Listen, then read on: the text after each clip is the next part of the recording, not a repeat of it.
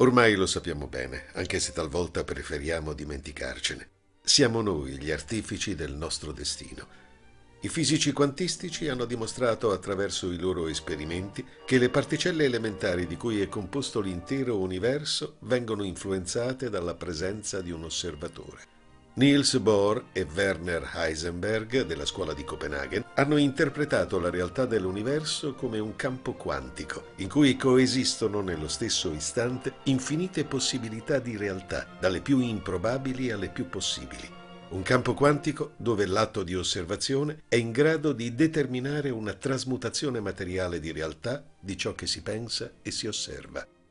La realtà per ciascuno di noi è soltanto una rappresentazione soggettiva che nasce da un modello olografico creato dal nostro cervello come una simulazione virtuale da usare come strumento per sopravvivere nello stato fisico. Il modello però è soltanto una piattaforma di base dalla quale spiccare il balzo per una crescita evolutiva. Dobbiamo comprendere che la realtà che ci circonda è Maya, soltanto un'illusione creata ad arte dal nostro cervello per farci vivere in sicurezza. La verità è un'altra, ben più straordinaria. Noi siamo parte di una realtà che creiamo man mano che la osserviamo. Tuttavia, se vuoi cambiare la tua realtà, non ti basta pensare di cambiarla. Devi affidarti alla coscienza, devi affrancarti dalle aree emozionali del cervello che ti tengono legata al modello. La realtà è soltanto un sogno oggettivato. Finalmente noi occidentali, grazie alla quantistica, abbiamo capito che la coscienza non emerge dalla materia, come affermavano i cartesiani. Al contrario, gli orientali hanno sempre sostenuto che la coscienza è creatrice sia della mente sia della materia. Allora è ovvio pensare che se la coscienza è in grado davvero di creare, deve essere universale. Se voglio cambiare la mia realtà, ho bisogno di questa coscienza. Mi domando, se questa coscienza è non locale, non è qui o là, né prima o dopo, ma ovunque, è mai possibile che proprio io, tu, noi non l'abbiamo?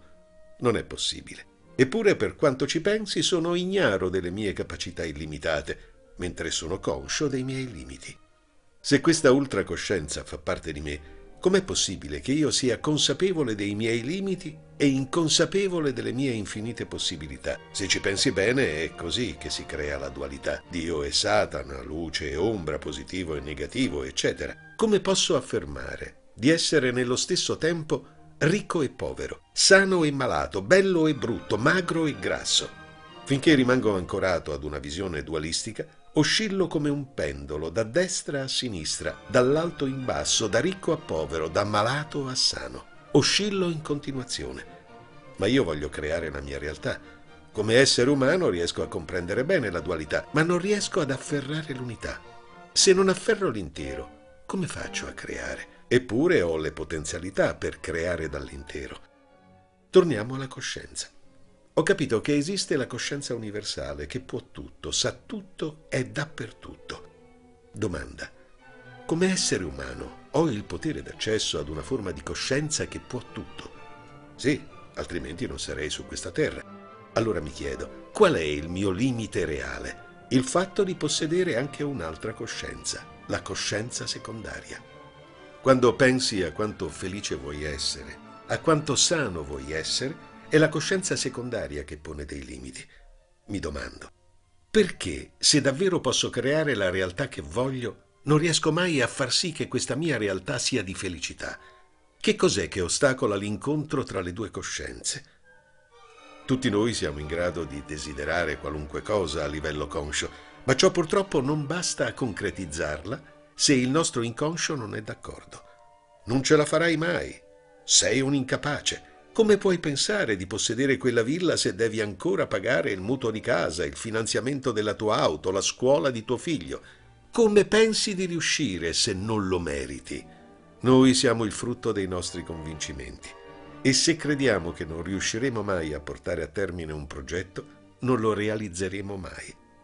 Sappiamo che la realtà è una nostra proiezione e di conseguenza siamo gli unici responsabili di come viviamo. Ci fa comodo imputare agli altri, al sistema, i nostri insuccessi.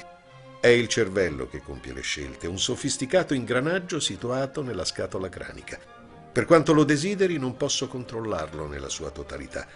Il cervello si basa su automatismi che non sono in grado di gestire. Chi sceglierà per me?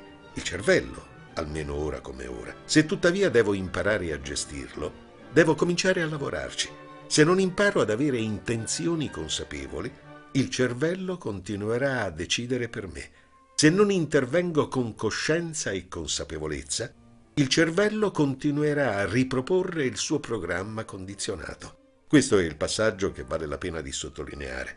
È possibile spezzare gli schemi di pensiero che non ci piacciono. È possibile impedire al pensiero di dominare il pensatore. È possibile interrompere il ciclo continuo di un programma divenuto logoro, ripetitivo, in ultima analisi controproducente. Per farlo sono indispensabili sforzo di volontà e consapevolezza.